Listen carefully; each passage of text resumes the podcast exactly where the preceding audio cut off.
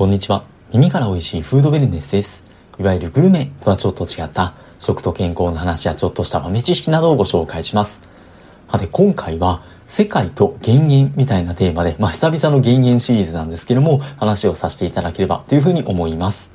で、減塩は大事だよっていうのはもう呪文のように言われている話だとは思うんですけども、平成30年、2018年の国民健康栄養調査によると、日本人の成人1日あたりの食塩摂取量の平均値は男性で 11.0g、女性で 9.3g だったんだそうです。これがどのぐらいのレベル感かって言いますと、日本人の食事摂取基準2020年度版っていうのに食塩の目標量っていうのが定められていて、これ年々引き下げられていってるんですが、成人男性で1日 7.5g 未満、成人女性で1日 6.5g 未満っていう風になっているので、これと比べると成人男性で 3.5g ぐらい、成人女性で 2.8g ぐらい開きがあるってことがわかります。これをそのまま受け取ると、日本人まだまだ減塩が足りてないんだなっていうふうにも思えますし、その一方でそもそもこの目標量で定められている数字がちょっと厳しすぎるんじゃないかなっていうふうにも思えなくもないですよね。そこで、じゃあ世界の塩分摂取の目標値はどうなっているのか、諸外国の数値に目を向けてみると、アメリカを中心にカナダとかオーストラリアとかノルウェーとかっていう国っていうのは塩分の目標上限量を1日約 6g っていう風に定めています。あれ、日本よりもさらに厳しくなってるって感じしますよね。そしてさらに WHO 世界保健機関が出しているガイドラインでは、成人1人当たりの食塩摂取量を 5.0g 未満を推奨しますっていう風に定められています。さらに厳しいところでいくと、例えばイギリスでは1日約 4g 未満っていうのが目標値として設定されていまして、いずれにしても日本よりもはるかに少ない量が目標値として設定されているようです。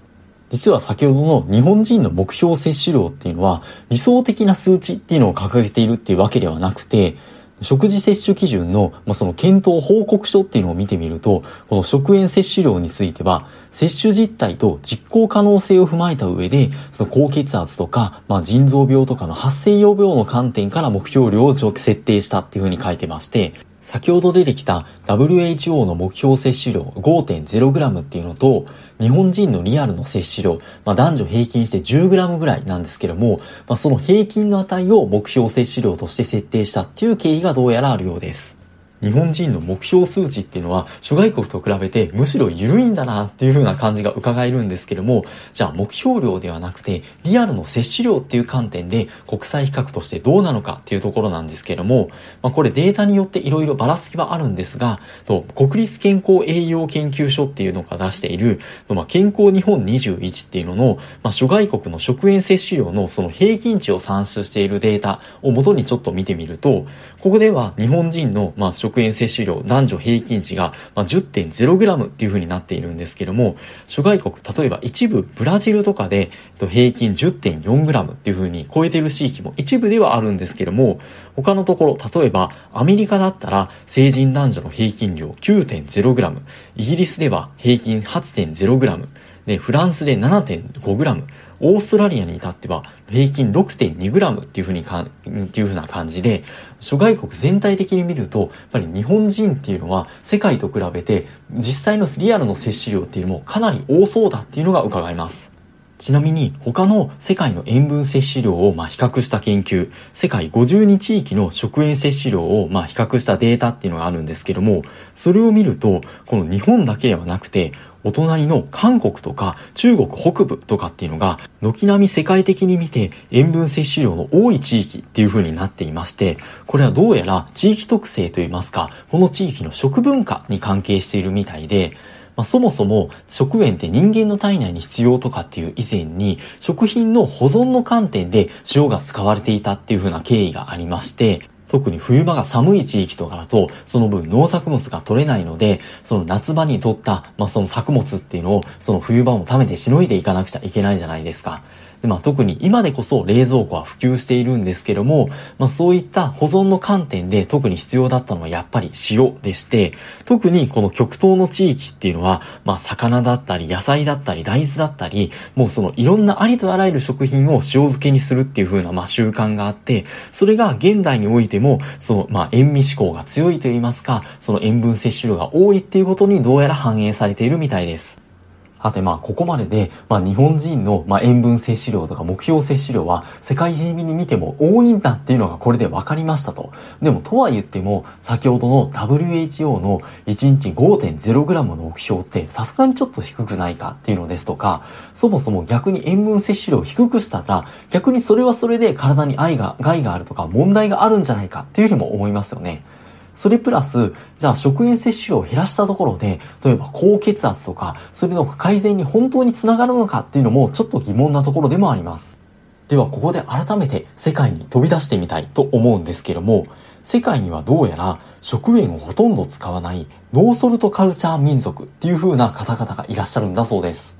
中でも特に南米のアマゾン川の上流地域に住んでいるヤノマモ族っていう民族の方々っていうのは、その記録に残っている限り、その人類が進化する中で最もその塩分の摂取量が低い民族だっていうふうに言われていまして、その1日あたりの塩分摂取量は1日 1g から 3g ぐらいだっていうふうに言われています。これは1日平均 10g ちょっとぐらい摂っている日本人からすると、もうちょっとにわかに信じられないような数字ですよね。そして塩分摂取といえば高血圧との関係っていうのが非常によく言われまして、でだいたい30歳以上ぐらいになってくると、その加齢に伴って血圧っていうのは一般的には上昇していくっていうふうに言われていますし、その過去の日本人のデータとかからを見てもそれが明らかになっています。ではこの塩分摂取量が1日 1g から 3g のヤノマモ族はどうなのかって言いますと、20代、30代、40代みたいな感じで年代別に血圧を測った結果によると、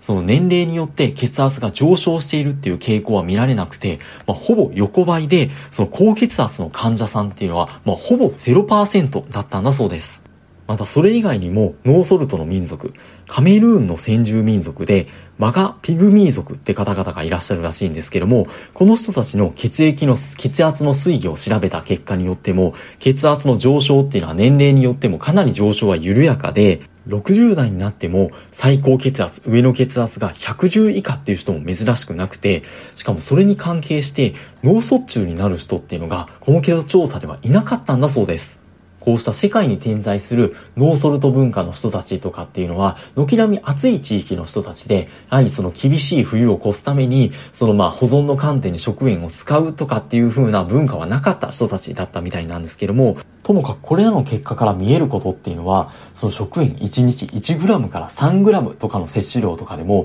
普通に生活ができていて、かつその高血圧とか、それに関連する脳卒中とかの病気のリスクっていうのも低いってことが伺いまして、実は日本人の食事摂取基準っていう中にも、ナトリウムの推定平均必要量、上限量ではなくて下限量っていうのは食塩相当量として成人で1日 1.5g 程度と推定されているっていうふうに書いてあったりもします。想像以上に少なくないでしょうか。